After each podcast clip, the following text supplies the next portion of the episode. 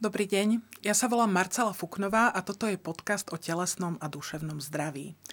Leto je sezónou jedného ochorenia, ktoré je tretím najčastejším kardiovaskulárnym ochorením a je to hlboká žilová trombóza. Straší najmä cestovateľov, ale v živote e, sú rôzne situácie, kedy sa môže vyskytnúť a dá sa povedať, že je to veľmi vážne ochorenie, pretože môže viesť k ťažkým komplikáciám a dokonca aj ku smrti. A dnes sa o ňom budeme rozprávať s pani doktorkou Katarínou Vavrovičovou z Národného ústavu srdcovo chorôb, ktorá je kardiologičkou aj angiologičkou psychologičkou, to znamená, že je naozaj povolanou osobou. Pani doktorka, čo je to teda hlboká žilová trombóza? Aké je to ochorenie? Áno, žilová trombóza predstavuje vlastne prítomnosť e, krvnej zrazeniny alebo trombu, preto aj trombóza, preto uh-huh. tento názov, v oblasti žilového systému. E, ten trombus vlastne, čo je nebezpečné, najčastejšie sa vyskytuje žilová tromboza v oblasti dolných končatín, kde je to až skoro v 90%, lebo dokonca niektoré literárne údaje udávajú až 95%. A o, ten trombus je vlastne nebezpečný z hľadiska toho, že môže sa buď časť alebo aj celý oddeliť od, ciev, od steny žily a môže vlastne potom putovať krvným riečiskom, prejsť cez srdce a vlastne dostať sa až tak do plúcneho riečiska a spôsobiť ochorenie, akým je plúcna embólia. Tento stav, preto sa aj vlastne žilová trombóza a plúcna embólia niekedy zvyknú označovať ako pod spoločným názvom ako klinická jednotka ako žilový tromboembolizmus. Že v podstate žilová trombóza je jedna, jeden z klinických príznakov žilového tromboembolizmu, ale môžeme povedať, že je to aj samostatná ako samostatné ochorenie. Jasné. Pani doktorka, keď sme povedali, že leto je sezónou tohto ochorenia, ano. je častejšie teda než v iných častiach roka? Dá sa povedať, že prichádza k nemu častejšie? Áno, dá sa povedať, uh-huh. že prichádza k nemu častejšie v letnom období. Je to dané vlastne aj tým, že sú vyššie teploty vo vonku, vo vonkajšom prostredí. To vedie vlastne k tomu, že uh, podmienuje to vlastne dehydratáciu, to znamená, že málo tekutiny v organizme, čo vedie vlastne ako keby k zvýšenej zvýšenému stavu alebo takému procesu, ktorý môže podmieniť ako zvýšenú hyperkoagulabilitu, znamená zvýšenú tendenciu ku tvorbe trombov. Potom ďalej vlastne v lete, leto je obdobie, kedy sa viacej cestuje. Zároveň vlastne v lete pacienti, ktorí majú chronickú žilovú insuficienciu, tak e, majú aj častokrát e, väčšie prejavy, pretože v prirodzene aj vďaka teplu dochádza k rozšíreniu ciev, teda aj žilového systému a majú teda aj väčšie edémy, ale zároveň vlastne aj u týchto pacientov je potom väčšia stáza.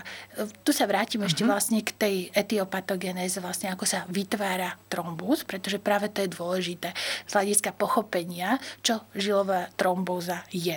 V podstate krvné zrazenia trombus, tak sú tri také mm, najdôležitejšie mechanizmy, ktoré môžu viesť k tvorbe krvnej zrazeniny a to je poškodenie cievnej steny, hlavne výstielky cievnej steny endotelu, ktorý vlastne potom aj aktivuje tie stav, kedy vlastne skôr sa prikláňa ako k tvorbe trombu vlastne krvnej zrazeniny, mm-hmm. tzv. Hyperko, tzv. koagulačné faktory. Tým sa ako keby pádom... to telo snaží opraviť to poškodenie podstate pravdepodobne. áno mm-hmm. a zároveň áno, presne aj vlastne tým hovoríte ďalej, to je problém vlastne aj samotnej tej krvi, že je teda tá hyperkoagulabilita a zároveň ale e, bývajú častokrát aj porušené, preto aj trombus môže pretrvávať aj dlhšiu dobu, porušené vlastne ako keby tie mechanizmy, ktoré rozpúšťajú trombus. Takže vlastne je to taký ako keby stav, není to ako jednorázová záležitosť, ale v podstate akože trombus. Čiže sa na tom vlastne stav, podiela viac faktorov. Viacero faktorov. Mm-hmm. Ďalším vlastne takým významným faktorom sme vlastne povedali dva. Jeden je poškodenie cievnej steny, ďalší je vlastne hyperkoagulačný stav priamo krvi. O tom vlastne budeme aj hovoriť, keďže sú vlastne aj určité možno aj genetické predispozície mm-hmm. vzniku. To znamená, že prirodzene vlastne ako určité e, poškodenia génové vedú k tomu, že máme e, prevahu vlastne tých koagulačných faktorov a tretí mechanizmom je vlastne porucha krvného prietoku a najmä stáza vlastne krvi. Tá uh-huh. stáza krvi zase vedie k tomu, že v tých väčších cievach sa potom hromadia o, tie hyperkoagulačné faktory. Čo to tá stáza k tomu. je? Tá stáza je, že vlastne uh-huh. tá krv tam ostáva, ostáva. ako keby v tom uh-huh. liečisku. Lebo žilový systém, vlastne jeho funkcia je dostať krv, ako keby arteriálny systém nám zo srdca vlastne krv privádza do orgánov a do všetkých častí tela, kdežto žilový systém naopak vlastne tú krv odvádza naspäť do srdca. Takže pokiaľ je porušený, porušená jeho funkcia, týka sa to hlavne teda tých dolných končatín, tam máme vlastne, e, musí ten žilový systém pracovať vlastne v podstate aj proti, e, dalo by sa povedať, že gravitácii, že musí vlastne vykonať dostatočnú silu mať na to, aby vrátil tú krv ako keby do srdca, tak máme ešte vlastne aj také chlopny, ktorí nám tomu pomáhajú. Pomáhajú k tomu potom aj e, svaly, hlavne lítková zvyknutá súhrne byť ich funkcia nazvaná ako lítková pumpa, potom stehenné svaly ako stehenná pumpa. To všetko nám vlastne pomáha to, aby ten uh, cievný, ten žilový systém sa vlastne, tá krv sa vrátila naspäť do srdca, akože uh-huh. pomocou neho. Hej. A pokiaľ je to porušené, tak vlastne ostáva, tá krv tam ostáva ako keby vo väčšej miere a hovoríme, že tým, že pretrváva dlhšie vlastne v tých cievach, ktoré tak hovoríme o stáze. Zároveň vtedy tam môžu potom prebiehať aj zápalové procesy lokálne a môže sa tam vlastne, ako sme povedali, hromadiť tie faktory, ktoré podporujú koaguláciu a to všetko vlastne môže viesť k tvorbe aj krvných zrázení. Jasné, čiže naozaj je toho, je toho viac, viac Áno, vecí, to... ktoré sa na tom podielajú.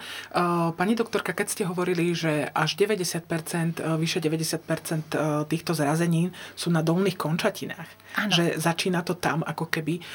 Ako môže bežný človek rozpoznať, že mož, možno mám krvnú zrazeninu. Prejavuje mm-hmm. sa to nejako, alebo je to, môže to byť aj bez príznakov? Ako to je najčastejšie? Uh, najčastejšie teda príznaky sú prítomné, uh-huh. vo všeobecnej populácii akože uh, ne, prevládajú vlastne v podstate zdraví ľudia, takže, takže bývajú príznaky prítomné. Tými najcharakteristickejšími príznakmi je opuch končatiny a bolestivosť. Uh, celkovo najčastejšie to býva aj bolestivosť tak, taký pocit aj tlaku, veľmi mm-hmm. bolestivosť býva aj palpačne pri dotyku v danej lokalite. Je to náhle? Môže, uh, v podstate áno. Uh-huh. V mhm. podstate, ale by sa povedať, že to vzniká ako keby náhle, lebo je to akutné ochorenie žilová tromboza. A v, keď to človek ako, neviem, začne ho bolieť noha, a v, ako rozozná napríklad to, že toto nie je? Toto nie je hlboká žilová trombóza. Čo to môže imitovať? Alebo čo tam musí byť prítomné, aby si človek povedal, že idem na pohotovosť, je to nebezpečné? Áno, sú určité charakteristické známky, ktoré nás aj vedú k tomu, že, uh, že sa jedná o žilovú trombózu. Býva to častokrát opuch, býva asymetrické, lebo málo kedy vlastne tá trombóza je na obidvoch mm-hmm. končatinách. To je vyslovene len u, určitých typov lež, ležiacich pacientov, alebo keď sú veľmi vysoké vlastne trombózy, ktoré sú veľmi zriedkavé, tak uh, v týchto prípadoch Eh, vlastne nás to vedie, že keď je jednostranný Čiže jedna noha opuchnutá. Bývajú potom ešte určité aj také zmeny, že aj tej kože, bývajú také aj dokonca aj teplotné zmeny, uh-huh. kože býva teplejšia, bývajú rozšírené, ako keby tie, ten žilový systém sa hovorí vlastne rozšírenie kolatera alebo podstate ako keby Bolí to? tých povrchových žíl alebo tak. E, býva bolestivosť, uh-huh. áno, býva celkovo pociťujú aj taký tlak, bolestivosť vlastne. Ale tie klinické príznaky napriek tomu musíme povedať, že sú nie, nie úplne špecifické uh-huh. a e, nedá sa podľa nich diagnostikovať žilová trombóza e, práve bohužiaľ, keď sme aj rozprávali o tom, že či sú symptómy, tak ja spodal vlastne, že väčšina e, pacientov má symptómy, ale práve také tí najrizikovejší pacienti, ktorí sú ležiaci pacienti, starší pacienti, tak tí môžu byť v podstate bez symptómov uh-huh. a môžu mať žilovú Že sa to prejaví až to Že sa to prejaví vlastne, vlastne až v podstate, hej, môže uh-huh. byť mhm. prvým následkom vlastne až plúcna embolia, dokonca fatálna plúcna embolia. Keď sme pani doktorka hovorili o tom teda, že v lete že... vy ste spomínali, ktoré veci k tomu vedú, skúsme si to možno nejako rozobrať. Je uh, nejaké množstvo vody, ktoré by sme mali vypiť, aby na, tá naša krv bola dostatočne proste v, dostatočne nehustá, dá sa povedať dostatočne riedka v úvodzovkách, aby fungovala. Je, je niečo, alebo teda, alebo čo je kritické množstvo, keď, keď nevypijeme, keď máme teda to, tej vody málo? Uh, sa to ťažko hodnotiť, lebo každý má uh-huh. trošku inú vlastne iný povrch tela v podstate, ktorý je z, vyplýva z jeho hmotnosti, z jeho vlastne ako výšky, alebo podstate, tak je to individuálne, ale zhruba tých 2-2,5 litra akože minimálne sa hovorí, že je vlastne príjem tekutín a mal by sa zvýšiť skoro až o 50%, skoro uh-huh. až v podstate o jednu polovicu viac by mal byť ten Aby sa tá krv zachovala v takom presne, stave, aby sa tá krv zachovala v takom mhm. stave. Aj keď toto vlastne, čo spomínam, tak uh, ešte musíme do toho brať aj do úvahy, či náhodou dotyčná osoba nevykonáva nejakú fyzickú činnosť alebo tak. tak ono v lete aj všeobecne sa neodporúča nejaká vysoká fyzická aktivita, hlavne v takých tých najväčších horúčavách počas dňa. Radšej, radšej aj dokonca, aj keď šport v podstate vedie, je zdravý a mal by sa konať takmer denne, tak skôr sa odporúča vlastne ho buď v rádnych hodinách alebo v večerných hodinách, kedy už je, sú tie teploty prostredia nižšie. Hovorili sme teda aj o tom cestovaní. V, mali by sa nejako ľudia, ktorí majú, dajme tomu, nejaké problémy už zistené so zražanlivosťou krvi alebo mali v minulosti trombus, uh-huh. mali by sa nejako na cestovanie pripraviť a mali by sa nám pripraviť aj zdraví ľudia? A ako? Uh, áno, vlastne tí, ktorí už prekonali žilovú trombózu, alebo teda plúcnú emboliu, keď hovoríme širšie vlastne o, o venoznom tromboembolizme, uh-huh. tak uh, určite vlastne sú už aj poučení, oni sú pravidelne kontrolovaní, lebo mnohí z nich majú potom, môžu mať aj nejaké následky, takže chodívajú vlastne pravidelne najčastejšie angiologom alebo aj cievným chirurgom, teda cievným špecialistom a už vedia vlastne, že na cesty, že majú brať vlastne e, lieky, ktoré bránia zrážaniu krvi. Najčastejšie sa dáva ako profilaxia nízkomolekulárny heparín, ale není to úplne pravidlo, uh-huh. môžu tam byť aj iné lieky. Jasne závisí to aj koľko je po tej trombóze. Tak v krátkom období vlastne alebo v štádiu tej akutnej časti, e, akutnej trombózy by nemali vlastne ani cestovať. A z hľadiska toho o, rizika aj všeobecnej populácie, tak aj bežní ľudia vlastne majú zvýšené riziko. To sa hovorí o tom syndróme ekonomickej triedy. áno, áno. Práve áno, tam vlastne cestovanie zahrnie rôzne formy ako dopravy, buď cestujeme teda autom, autobusom, alebo také tam, tá, v týchto prostriedkoch vlastne by sa mali urobiť aj prestávky, mal by sa štandardne prejsť. My potom odporúča sa pri dlhšom sedení, máme dokonca aj v našej ambulancii také, také schémy vlastne určitých cvičení, ktoré podporujú akože aspoň pri tom sedení, že, že tú svalovú pumpu, ktorá trošku akože Stačí napríklad v tom lietadle si tými členkami mávať uh, trošku? Je, je to jeden z mechanizmov, uh-huh. ale nie je teda stačíce, určite treba dbať treba na to postaviť. aj. Treba lepšie, pokiaľ je mhm. možné, mm. tak sa postaviť. V lietadle sa nedá vlastne vystúpiť, takže tam je lepšie sa postaviť, prejsť, pokiaľ sa dá. E, takisto dôležité je vlastne piť, ako sme spomínali, dehydratácia môže prispievať vzniku trombózy, tak dôležité je piť dostatočné množstvo tekutín, ale nie alkoholických nápojov, lebo to býva práve často problém, že alkoholické nápoje mnohé vedú skôr k dehydratácii, dehydratácii mm-hmm. práve účinkom tým, že majú diuretický účinok. To znamená, že podporujú močenie a tým pádom vlastne celkovo vedú dehydratácii.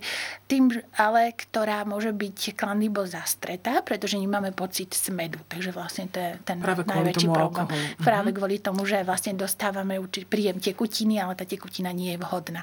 Čiže Ďalší... tieto nápoje si nevyberať v lietadle. Nevyberať. Ďalšie možnosti vlastne ešte preventívne spomínali síce antikoagulačnú liečbu je ešte možnosť vlastne tzv. mechanickej prevencie uh-huh. stázy a to najčastejšie pri ceste lietadlom alebo pri ceste akejkoľvek ceste, tak sú kompresívne, či už pančuchy alebo kompresívne podkolienky. Mm-hmm. To, ten výber vlastne záleží od toho, od toho, aký, aké vlastne má symptómy aké, a čo vlastne aj preferuje pacient, čo mu poradí vlastne. Podľa toho sa aj rozhodujeme vlastne, že či sú dostačujúce podkolienky alebo či vlastne ako radšej preferovať až tie pančuchy. Má zmysel, aby si to dal aj zdravý človek, aby si dal, dajme tomu aj nejakú kyselinu salicilovú, v, uh-huh. preventívne nejaký aspirín. Ako má to zmysel? Sú viaceré štúdie, ktoré hlavne, uh-huh. keď hovoríme o ceste lietadlom, lebo lietadlo je vlastne najrizikovejšie z hľadiska cestovania e, práve aj preto, že tam dochádza tzv. hypo, e, hypo, hypoxickej vlastne hyperbaria, alebo také, že proste, že tam ako zvýšený tlak, ktorý je ale napriek tomu menej kyslíka ako v tom prostredí. Čiže prispieva to Takže prostredie to, v tom lietadle. To prostredie vlastne. prispieva, mm-hmm. ktoré tiež môže vlastne prispievať ako keby trošku pro koagulácii. Takže u týchto, uh, a bolo zistené, že pokiaľ let trvá 4 hodiny a viac, tak až dvojnásobne vyš, sa zvyšuje riziko žilovej trombózy a dokonca pri dlhých letoch, ktoré sú nad 8 hodín, tie už sú v súčasnosti také v podstate zriedkavejšie, tak tam je to až trojnásobne mhm. zvýšené mm-hmm. toto riziko. Takže Čiže to je v podstate naozaj, naozaj je to relatívne mm-hmm. dosť. A osobne vlastne akože zdravým ľuďom väčšinou neodporúčame nejaké antikoagulačné látky alebo teda nejaké látky ako v rámci prevencie, ako farmakologické, ale skôr ako odporúčame teda tú mechanickú akože kompresiu, teda pomocou najčastejšie Jasne, čiže si pomôžu s tými pančuchami alebo podkolienkami. Hej, hej. Uh-huh. Pani doktorka, keď sme hovorili o tom, že sú ľudia, ktorí majú k tomuto ochoreniu zvýšenú teda majú zvýšené riziko, že takto ochorejú. V priakých príležitostiach sa najčastejšie zistuje táto genetická predispozícia. V, mm-hmm. Keď už ten človek ochorie, alebo dá sa to nejako zistiť aj predtým? Uh, väčšinou aj keď ochorie, aj keď vlastne pokiaľ predtým, väčšinou až keď vlastne máme tie následky, keď sa začína, mm-hmm. uh, Neodporúča sa bežne ako testovať všetkých pacientov. Odporúča sa napríklad, pokiaľ žilová tromboza vznikla pred 40. rokom uh-huh. veku, teda u mladých ľudí odporúča sa, tedy, keď je to tzv. idiopatická, že nevieme príčinu pred 60. rokom veku.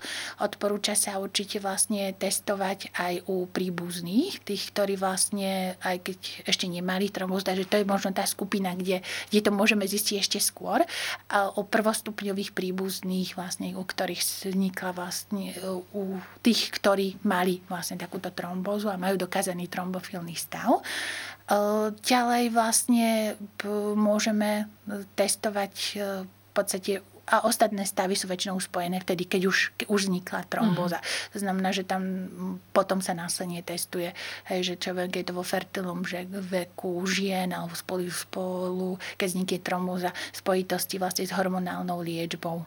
Tam práve, Možno, to je možno že ešte jedna taká vec, um, dá sa nejakým spôsobom otestovať, či má žena v potenciál mať takéto ochorenie, napríklad keď sa rozhodne brať antikoncepciu? Uh, je to problematické, mm-hmm. lebo vlastne antikoncepcia, to testovanie väčšinou je v, spojené, a hlavne teda u nás vlastne s určitými špecializáciami, ktorí môžu odoslať na tie testovania. Mm-hmm. Je to väčšinou vlastne angiolog alebo hematolog, ktorí vlastne posielajú. Ginekolog to nie je, takže a väčšinou on predpisuje zase hormonálnu antikoncepciu. Môže sa, ale môže sa vlastne pokiaľ dať testovať, teda pokiaľ je tam predpoklad, hej, že by tam... Uh-huh. Že dajme tomu, niekto v tej rodine mal nejakú lidenskú mutáciu presne, alebo niečo podobné. Alebo potom sa môže napríklad, že keď boli, uh, niekedy môže byť skrytá vlastne tá uh-huh. trombóza, uh, skrytý vlastne tá, tá trombofilia, nie tromboza, ale môže byť u tých pacientov, keď, uh, keď u žien, teda mladých, pokiaľ mali viacero vlastne spontánnych potratov. Takže môže to byť jeden prejav, že je tam mm-hmm. ako trombofilný stav a že môže vlastne... Jasné, čiže vtedy sa to takisto, sa to, takisto vyšetruje. Vyšetruje a dokonca vlastne v súčasnosti stretla aj s tým, že viacej posielajú aj práve pokiaľ sa chystajú na uh, techniky asistovanej reprodukcie, Čiže tak tam už na to na umelé mm-hmm. oplodnenie a pri vlastne uh, poruchách plodnosti, akože tak posielajú veľmi častokrát. Čiže tie s tým môžu súvisieť súvisieť Tak tie vlastne. môžu s tým súvisieť. Tak tedy mm-hmm. je to vlastne zisťované častokrát ešte aj predtým, ako ako vlastne nastane nejaký nastane problém. Nejaký problém a tým hej. pádom toto človeka aj ochráni pred tým, aby Áno, ten problém presne. nastal. Mm-hmm. V, pani doktorka, ak teda sa takéto niečo um, zistí, uh, ako sa uh, takýto stav alebo potenciál k nemu lieči? Čo sa mm-hmm. robí vtedy? Tak uh, liečba vlastne zahrňa predovšetkým uh, snahu o rozpustenie tej krvnej zrázeniny, takže sme už spomínali vlastne, že sú tie antitrombotické lieky, alebo teda antikoagulačné, používajú sa viaceré z liekov. E, stratíme sa s tým, že sa môže použiť vlastne nízkomolekulárny heparín, ten má miesto aj svoje prevencie, ale môže aj v liečbe a následne vlastne schéma môže byť, že nízkomolekulárny heparín a varfarín, teda uh-huh. antagonista vitamínu K. E, ďalšou možnosťou vlastne je potom nefrakcionovaný heparín, môže sa používať vlastne tzv. fondaparín a môže sa potom použiť aj také lieky, vlastne perorálne antikoagulancie, priame perorálne antikoagulancie. To je vlastne tá časť, ktorá pomáha rozpúšťať trombus, uh-huh. tá farmakologická liečba, tým, že účinkuje vlastne na rôznych tých stupňoch toho vlastne toho, tej, ako by zastavenia tej, toho, tej koagulácie, aby podporuje degradáciu vlastne toho trombu. A ďalšou vlastne metodou je vlastne um, mechanická metóda, ktorá nám uh, zabraňuje ako keby tej stáze a komprimuje ten žilový systém.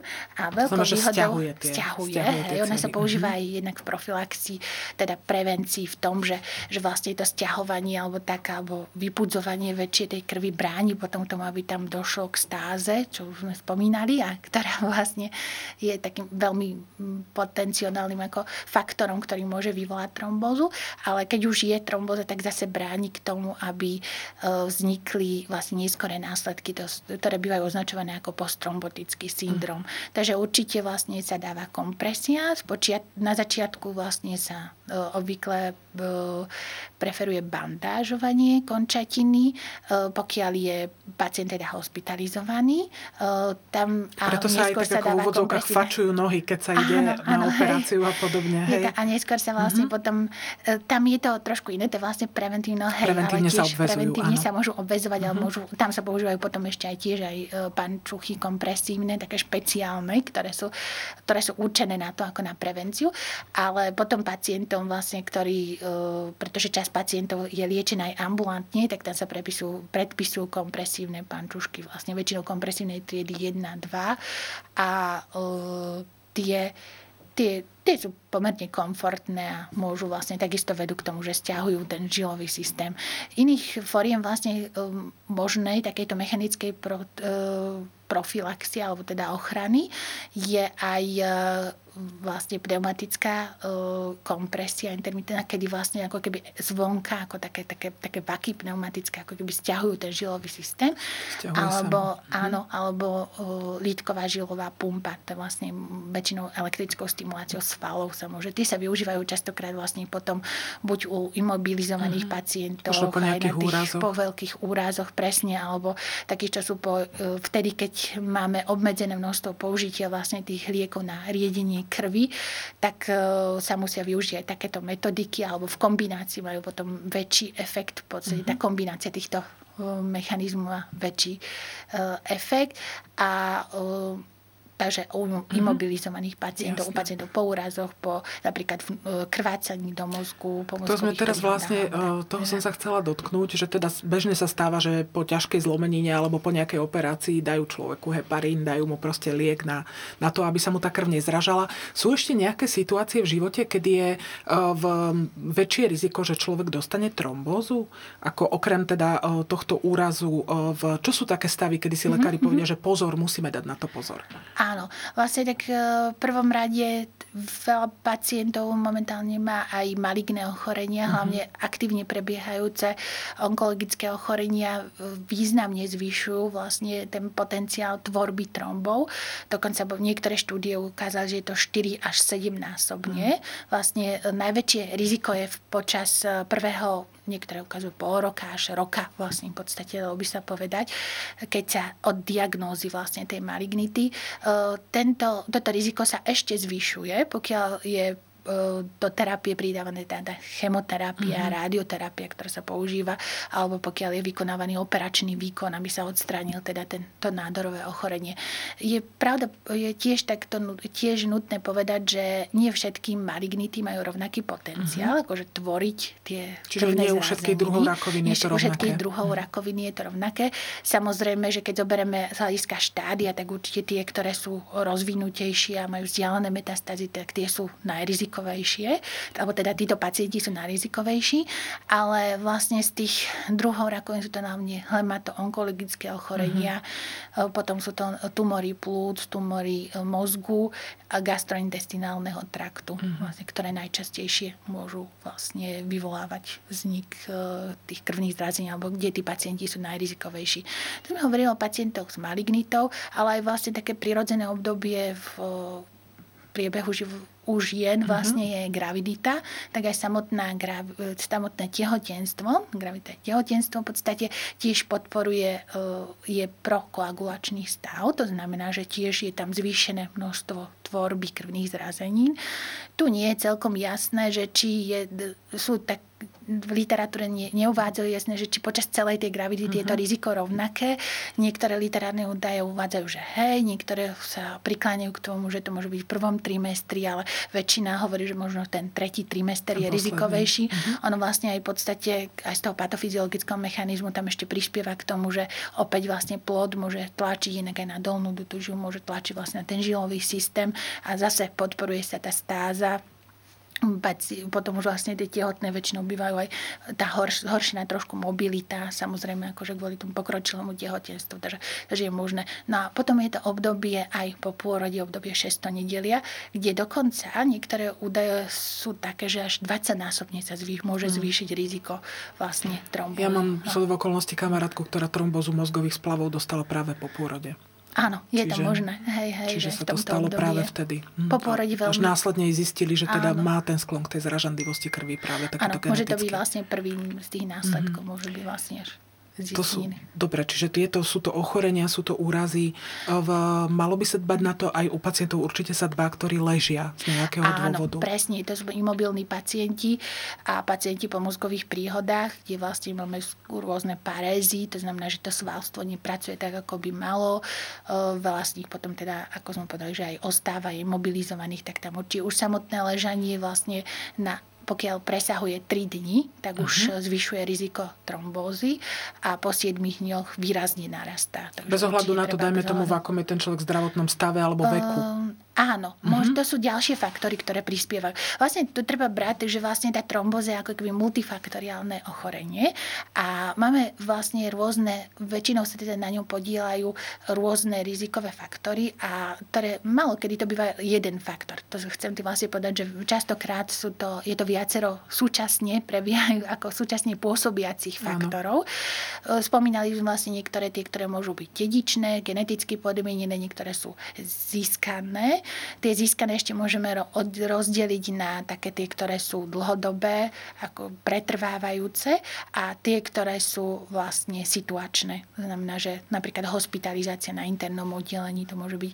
A určite vlastne tam ešte prispieva, keď sa ešte vrátime k tým oddeleniam, tak prispieva k tomu určite aj zápal, zápalové uh-huh. ochorenie. E, veľmi často alebo veľmi rizikovou skupinou sú pacienti so srdcovým zlyhávaním, e, hlavne dekompenzovaným srdcovým zlyhávaním zlyhávaním alebo kongestívnym srdcovým zlyhávaním, pacienti potom s respiračnými ochoreniami a hlavne takým pokročilým s respiračnou vlastne insuficienciou. Určite pacienti, keď, ale to súvisí aj s tou imobilizáciou, ale aj celkovým stavom, ktorí sú na jednotkách intenzívnej starostlivosti, na koronárnych jednotkách, tam potom sú aj pacienti po infarkte myokardu, po mozgovej príhode. Keď sú spomínané tie zápalové ochorenie, tak aj sepsa a rôzne uh-huh. vlastne tieto na zapalové ochorenie sa určite ešte opýtam, ale v súvislosti s tým, že sa niekde hromadí krv, mi napadlo aj také, nie je problémová aj arytmia napríklad v tomto prípade v srdci? Uh, arytmia hej, ale arytmia vedie skôr k embolizácii v oblasti arteriálneho riečiska. Uh-huh. Najčastejšie, to je, iný, to je trošku iné, tam sa hovorí o tromboembolizme uh-huh. vlastne arteriálnom, vlastne hovoríme o žilovom, o žilovom uh-huh. tromboembolizme. A m, boli zistené, že, že pri určitých napríklad fibrilácia predsa najčastejšou arytmiou e, môže z časti byť aj ten prokoagulačný mechanizmus aj tých periférií, ale nie až taký. Uh-huh. Tam, mhm. tam skôr e, centrálne, ako keby v tom srdci je zvýšená tá, tá tendencia k tvorbe trombov potom. Pani doktorka, hm? keď má niekto napríklad chronické žilové ochorenie, ľudia, ktorí majú krčové žily, ľudia, ktorí majú problém s tými spojkami v žilách, Áno. tí majú e, vyšší potenciál k tomu, k tejto hlbokej žilovej tromboze, alebo to nesúvisí? Keď mám krčové žily, musím sa obávať, že uh, sa mi vytvorí trochu, trombus? Môže tam byť zvýšené trošku, ako, môže tam byť zvýšené riziko a hlavne u tých, ktorí majú pokročilejšiu, on z toho nazývať celé sa to, tieto ochorenia dávajú pod uh, názov vlastne chronická žilová insuficiencia, teda chronické žilové ochorenie a z toho potom, keď už majú vlastne také, ako sme spomínali, práve tie varixy a väčšinou majú už aj tzv. reflux, ktorý sa zistuje ultrazvukom alebo inými metodikami už potom, uh, tak e, mávajú vlastne v podstate aj e, zvýšenú tendenciu vlastne k zápalom mm-hmm. aj povrchového žilového systému, kde potom môže dôjsť aj k trombózám vlastne v hlbokom žilovom systéme. Je tam, pokiaľ Mm, je prítomný, existujú potom aj také vrodené, napríklad, že anomálie aj toho chlopňového systému, aj, aj dokonca aj v hlbokom aj keď je to plno nezriedka v hlbokom žilovom systéme, takže tí určite majú, vzniká tam reflux v hlbokom žilovom systéme, takže aj tam môže byť vlastne možno vyšená stáza, ako keby v tom žilovom systéme. Môžu mať krvné zrazeniny aj deti? Stáva sa to? Stáva sa to, mm-hmm. je to veľmi zriedkavé, ale môže, môže sa stať, mm-hmm. hej. Keď sme hovorili e, v, o tých zápalových ochoreniach, v poslednom čase sa skloňuje hlboká žilová tromboza v súvislosti s covidom. Jednak s akutnou infekciou a jednak s prekonaním covidu. V, ako sme na tom s informáciami? Čo zatiaľ o tom vieme, o vzťahu týchto dvoch ochorení? Áno, zatiaľ vlastne v podstate vieme to, že, e, že určite je zvýšené riziko žilovej trombózy, ale aj arteriálnej trombózy, ktorú sme povedali počas e, vďaka covidu. E, je to hlavne v tom akutnom štádii, je to vďaka tomu excesívnemu alebo nadmernému zápalu, zápalu ktorý tam pôsobí a uvoľňovaniu rôznych látok, ktoré mm-hmm. pôsobia prokoagulačne, označené ako cytokininy sú aj také. Takže to všetko aj sa poškodzuje vlastne cievna stena, aktivujú sa potom krv krvné doštičky a to všetko môže viesť vlastne k zvýšenej tvorbe trombov, ktorá naozaj to riziko je veľmi vysoké v tom uh, covide a súvisí aj s, v tomto akutnom štádiu aj aký, aká závažnosť je uh, toho v podstate ochorenia. Zaujímavé je, že napríklad e, vyšší výskyt ešte bol práve v tej prvej vlne covidu, keď sme mhm. nevideli, takže aj to ukazuje, že naozaj potom prevencia môže znížiť ako keby ten, to riziko covidu. Zaujímavé bolo u pacientov, hlavne kritických chorých, kde to riziko je veľmi vysoké a bolo udávené, že až 25 až dokonca 31% záležalo vlastne po literárnych, podľa literárnych údajov, malo nejaké príznaky žilového tromboembolizmu, na, ak boli hospitalizovaní mm-hmm. na jednotkách intenzívnej starostlivosti. Čiže to bolo takže, vysoké. Takže rozsiahle je veľmi vysoké. Hej, že čím vlastne ako keby e, bola tá infekcia s ťažším priebehom, tak vyššie, tak by sme mohli povedať, že tým vyššie je možno aj riziko vlastne nejakej uh, aj nejaké komplikácie v zmysle trombózy, žilovej trombózy. Keď ste sa rozprávali, dajme tomu, s, ambuli- s ambulantnými lekármi, uh, mali oni tendenciu u týchto pacientov, ktorí boli v úvodzovkách rizikoví, alebo vedeli o nich, že majú problém, pri tom covide im nasadiť nejakú liečbu alebo niečo, niečo navyše? Uh, áno, potom vlastne mm-hmm. ako sa už zistila aj ten, tento súvis, alebo teda, tak sa e, dávajú určite vlastne práve aj, čo sme spomínali, vlastne lieky na riedenie krvi. Záleží to vlastne tiež e, podľa toho, v, že čo sa teda s tým pacientom vlastne bude diať. Najčastejšie sa používa vlastne buď tie nízkomolekulárny heparín, frakcionovaný heparín, u niektorých dokonca aj perorálne antikoagulancia, vlastne tie priame alebo vlastne mm-hmm. varfarín málo kedy, ale väčšinou teda, alebo fondaparín vlastne. Tam ešte môže byť aj tzv. až rozvoj e, pri tých všetkých faktoch tzv. diseminovanej koagulopatie mm-hmm. v súvislosti vlastne s COVID-19. To znamená, že sa vytvorí viacero zrazenín. Viacero, viacero mm-hmm. zrazenín, hej. Tam viac, významným takým faktorom, ktorý vlastne z tých e, krvných e, z krvných výsledkov, ktoré máme, tak bolo významné zvýšenie D-diméru, vlastne pokles potom poviem to v tom mm-hmm. slede vlastne ako, ako podľa významnosti, takže najčastejšie to bolo dedimer, ktorý sa významne zvyšoval u týchto pacientov. Pochopiteľne tí pacienti, čím je predpoklad, dedimer je veľmi taký nešpecifický, e, ká vlastne hodnota, hodnota mm-hmm. alebo teda ten parameter, ktorý môže byť zvýšený u všetkých rôznych ochorení, ale práve keď bol veľmi e, zvýšený, tak to tak sa, alebo náhly vlastne vzostup, teda tá dynamika, tak sa predpokladov, že aj korelovalo teda s výskytom tej trombózy. Ďalej je to vlastne e, trom, znížený počet trombocitov, potom poruchy vlastne antitrombínu a rôzne vlastne takéto abnormality vlastne v tých krvných výsledkoch. Tak, Čiže bolo ich tam viacero. Potom, ich potom viacero, hej, v podstate. Pani doktorka, keď sme hovorili o tej uh, hlbokej žilovej trombóze v tej nohe alebo vzniku trombu v tej nohe, ano. ak to človek teda nezaznamená, dá sa nejako zistiť aj práve uh, tá plúcna embolia? Má tiež ona nejaké svoje prejavy, ktoré ano. na ňu upozornia?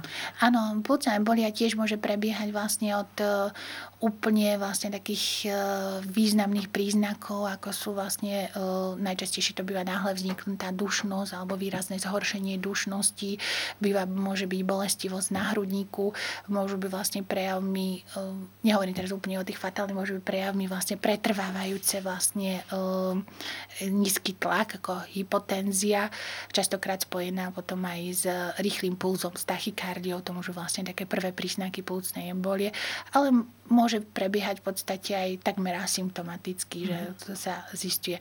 Keby sme sledovali vlastne pacientov, ktorí mali žilovú trombozu, až u 50% nájdeme vlastne nejaké, môže dojsť e, nejakej embolizácii.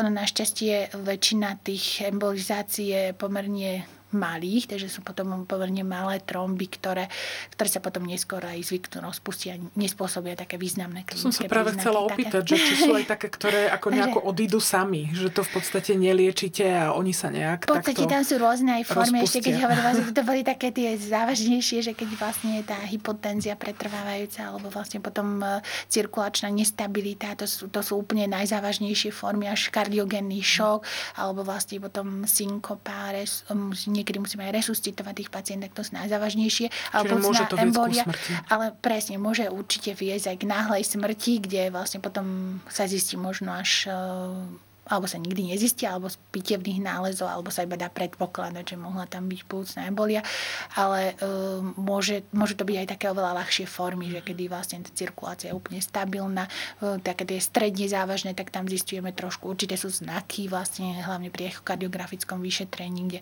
zistujeme, že je preťažený ako keby ten uh, tá, to práve srdce, tam, mhm. ktoré, ktoré sa vlastne vtedy uh, zaťažuje. A potom sú to vlastne až úplne také jednoduché príznak, jednoduché vlastne formy, ktoré nie sú nejaké až závažné. Že až na toľko neohrozia toho neohrozia toho človeka. Uh-huh. Tak, presne. Pani doktorka, môžeme niečo urobiť pre seba a svoju krv, aby sme ju mali v poriadku? Okrem týchto vecí, ako môžeme niečo urobiť aj my sami? V podstate môžeme ako tým, že jednak najdôležitejšie asi, ako sme už spomínali, vlastne je dostatočný príjem tekutín, dbať na dostatočnú hydráciu. Pravda, že pozor na to, že u pacientov, ktorí majú chorí, sú kardiovaskulárne ochorenie, hlavne srdcové zlyhávanie, tak tam zase nemal byť až nadmerný ten príjem, tam oni majú aj určenú určitú reštrikciu tekutín. Ďalším vlastne, ale v podstate normálna hydratácia, akože mala byť. Ďalším vlastne mechanizmom je potom aj e, pohyb, ktorý sme vlastne aj spomínali, lebo stáza, keď, keďže je významným faktorom, tak určite pravidelná pohybová aktivita tam môže zabrániť. Je to potom aj strava, ktorú vlastne príjmame, e, dokonca e, určitá forma stravy má aj tendenciu, ako sa hovorí, chladiť alebo tak organizmus, ale, ale aj všeobecne, akože, lebo organizmus celkovo vlastne tým, ako, produk, ako pracuje, tak produkuje vlastne produkuje teplo. teplo. Mm-hmm. Takže preto hovorím o tom hladine, ale, tak, ale v podstate uh, zdravá, vyvážená strava, bohatá na vitamíny, na vlastne uh, ovocie, zeleninu, na uh, minerálne látky a všetko vlastne potom dostatočný Súvisí aj fajčenie napríklad nejako a s potom presne, ešte som chcela práve mm-hmm. pokračovať aj, že ešte sú to aj potom abúzy, ktoré majú. Fajčenie je veľmi takým významným faktorom, ktorý môže vlastne ovplyvňovať aj uh, krv v podstate a uh, zhoršovať jednak aj, aj tiež ten stav ako keby poškodzuje ako keby tú cievnú výstielku a vedie tiež časti aj tej prokoagulácie. Ako mhm. keby to... A, a abúzus je zrejme aj ten alkohol. Asi nielen v tom lietadle, alkohol, ale aj, aj na zemi je problém. Potom, aj, presne určite aj ten, ten je problém aj v podstate aj v mimo teda lietadla normálne. že to sú ďalšie z tých, že vyvarovať sa tým škodlivým návykom, tá fajčeniu, piťu alkoholu a a proste zdravý životný štýl udržiavať z týchto. Keď máte pacientov, ktorí sú chronickí a musia teda užívať lieky riedenie krvi, uh-huh. v užívajú ich e, poctivo, dá sa povedať, alebo sú aj medzi nimi ľudia, čo si povedia, no, tak dneska si nedám, alebo zajtra si nedám, zabudol som si, nevadí. Uh, ako Určite to je? Taký, Môže to viesť akože, problémom? Môže to viesť potom mm-hmm. problémom, lebo vlastne už e, nikto to prekonal, keď hovorím vlastne o týchto pacientov, to sú to pacienti, ktorí prekonali žilovú trombózu, tak uh, má to riziko zvýšené. Ono to riziko síce je najväčšie, sa hovorí vlastne v prvom pol roku, ale v podstate nikdy nie je nulové, takže aj po, aj po mnohých rokoch vždy už tam je zvýšené riziko e, trombózy, takže mal by si dávať určite pozor na to. Musia sa títo ľudia liečiť celoživotne? Je to podobne ako pri vysokom tlaku, alebo je to určité obdobie? Áno, je to určité obdobie, uh-huh. kedy vlastne my sme spomínali tú antikoagulačnú liečbu, tak e, takým, asi to možno tak najšeobecnejšie dať povedať, je to individuálne, ale najšeobecnejšie možno povedať, že je to 3 mesiace a potom sa vlastne rozhoduje, ako ďalej, či pokračovať alebo nepokračovať tej antikoagulačnej liečbe. Samozrejme, pokiaľ pretrvávajú faktory, ktoré podniecujú akože ten stav koagulácia, alebo ešte máme potom, my robíme aj zobrazovacie opakované vyšetrenia, najčastejšie je to ultrazvukové vyšetrenie, takže pokiaľ e, vidíme, že tá krvná zrazenina sa ešte nerozpustila, že je tam tzv. reziduálny trombus, veľmi dobre, v tomto práve keď sme spomínali aj dedimery, aj takým markerom je aj dedimer, ešte pretrvávajúce zvýšené hodnoty, skôr svedčia o tom, že pokračovať vlastne ešte v tej liečbe. Takže tam sa rozhodujeme ako ďalej a potom väčšinou máme už teraz aj bola takzvaná taká štúdia Survet, kde vlastne v podstate ako keby z tej antikoagulačnej liežby sa snažíme ešte prejsť takou, takou miernejšou formou, ako keby toho aj nedá sa povedať, že riedenia, ale aj protizápalového účinku na žilový systém, ale aj celkovo vlastne podporí toho, aby, aby tá hemostáza bola udržiavaná, tak e, je liek vlastne napríklad Sulodexy, ktorý vlastne potom mm-hmm. používam v tom prechodnom období a určite sa vlastne u týchto pacientov používajú aj potom tie kompresívne, e, teda mechanické metodiky, hlavne teda kompresívne podkolinky pančuchy. A v, táto, táto antikoagulačná liečba, ona má zase aj svoje, dá sa mhm. povedať, rizika. Vedľaž, rizika, áno. Že títo pacienti, oni často, viem, lebo minule tu bol pán prezident Slovenskej lekárnickej komory, pán áno, Sukel, áno. hovoril o varfarine, ktorý bol vlastne pôvodne jedom na krysy. Áno, áno. to znamená, že oni tieto lieky majú aj svoje uh, rizika. On hovoril napríklad v súvislosti so zeleninou niektorou, že títo ľudia uh-huh. s rôznymi potravinami. Áno, vitamín K, lebo on sa aj uh-huh. nazýva akože antagonista vitamínu K, takže môže sa ovplyvňovať. Neviem, či to je celkom riziko, lebo vlastne práve uh, šaláty a práve zelenina kapusta, také, ktoré v podstate považované ako za zdravé potraviny, tak e, nám môže zvyšovať príjem vitamínu K a potom ten účinok je nižší. Ale pokiaľ máme takýchto pacientov, vždy sa to, to dietou dá vlastne aj regulovať. to vždy vlastne vedia. Tá, on vedia a väčšinou sa k tomu potom prispôsobujú aj tie dávky, tak preto hovorím, že neviem, že či je to celkom ako úplne rizikový faktor. Nie, nie ale riziko, problém, ale skôr, že ovplyvňujú sa, interakcia. Ovplyvňujú sa, je tam interakcia, ale je tam možná interakcia aj s inými liekmi. Je to dané tým, že vlastne cez určité rovnaké mechanizmy sa ako keby vylúčujú z organizmu uh-huh. a uh, preto sa môžu, keď sa tam naruší vlastne ten mechanizmus, tak niektoré lieky sa môže potom zvýšiť ich hladina, naopak niektoré vlastne nefungujú tak, ako by mali. Takže, takže všetky lieky vlastne môžu mať aj takéto uh, vedľajšie účinky, vzájomné interakcie. No, no a keď hovoríme o liekoch proti zráženiu krvi, tak čo sa obávame je potom hlavne krvácanie, krvácavé komplikácie, ktoré práve bohužiaľ aj u tých najkritickejších chorých mm. to riziko môže byť aj najvyššie a tam, tam je potom veľký problém sa rozhodovať, ktoré Možno aj pre tých onkologických tvorí, pacientov aj pre tých onkologických pacientov, mm-hmm. presne, lebo na jednej strane vlastne majú zvýšenú tendenciu k tvorbe trombov, ale na druhej strane vlastne majú tendenciu ako keby možno aj krvácanie, hlavne keď sa jedná o tráviaci trakt, tak tam potom práve sú dobré aj tie, ako som spomínali, že tá kombinácia tej liečby vlastne aj s tou mechanickou pod podporou alebo teda fyzikálnou, teda zabranenie tej stáze a tam vlastne tá e, pneumatická intermitentná kompresia alebo vlastne tie, potom aj tie pančušky aj také, tak to sa dá vlastne využiť ako v kombinácii. No a e, potom napríklad e, keď už potrebujeme, tak vždy sa rotuje napríklad aj nefrakcionovaný heparín, jeho napríklad výhodou môže byť to, že keby sa chystal napríklad operačný zákrok, tak máme antidotum, takže využívajú sa potom Čiže viete sa postarať o týchto v takýchto, pacientoch. v takýchto mm-hmm. situáciách vieme, ale niekedy naozaj je to veľmi komplikované a veľmi ťažko sa vlastne akože a... rozhodujeme, či dať alebo nedať. Pani doktorka, využíva sa niekedy napríklad aj to, že keď je tá výstelka poškodená tej cievy a je tam nejaký väčšia pravdepodobnosť, že sa tam bude tvoriť zrazenina, využíva sa niekedy aj nejaká chirurgická podpora? Dajme tomu, že sa tam dá nejaká výstuž alebo niečo podobné do tej áno, cievy? väčšinou e, ešte keď vlastne rozprávame o tom, tak áno, rozsia, keď sú rozsiahle trombózy alebo je veľké riziko vlastne embolických komplikácií a hlavne nie je riziko krvácavé, tak je možné vlastne urobiť aj ešte ďalšia z liečby, je tzv.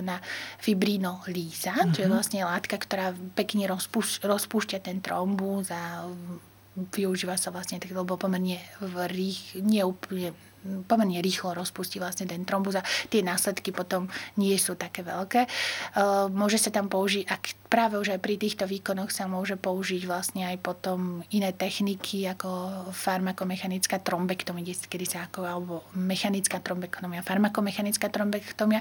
Rozdiel asi v tom, že tam sa vlastne buď sa vyberá ten trombus, tedy sa, to sa, e, tieto techniky sú ako endovaskulárne, že sa vchádza do tie cievy, ale potom je možná aj otvorená chirurgická trombektomia, takže aj chirurg vie vybrať priamo ako e, trombus, takže je možné aj intervenciami, aj teda chirurgickým zákrokom. Čiže viete týmto ľuďom pomôcť. E, pri tých intervenciách, keď sme spomínali presne, tak e, väčšinou potom, aby ten efekt bol lepší, tak môže sa aj do žilového systému dávať potom stent. Uh-huh. Že teda taký, Čiže dáva sa aj do žil. uh-huh. Dáva sa aj do žil v niektorých prípadoch. Hej. Čiže aj toto vie pomôcť týmto ľuďom, ktorí tieto uh-huh. problémy majú. Takže ja, pani doktorka, ja vám veľmi pekne ďakujem za zaujímavé informácie. Tak počuli sme, že to, čo môžeme pre seba urobiť, je dostatočne piť, nefajčiť, zdravo sa stravovať, pohybovať sa a keby ste cestovali lietadlom dlhodobo, tak sem tam Prevencia. sa postaviť, zacvičiť si a preventívne sa na tú cestu pripraviť. Pani doktorka, ďakujem vám veľmi pekne. Ďakujem aj ja veľmi pekne. Rozhovor.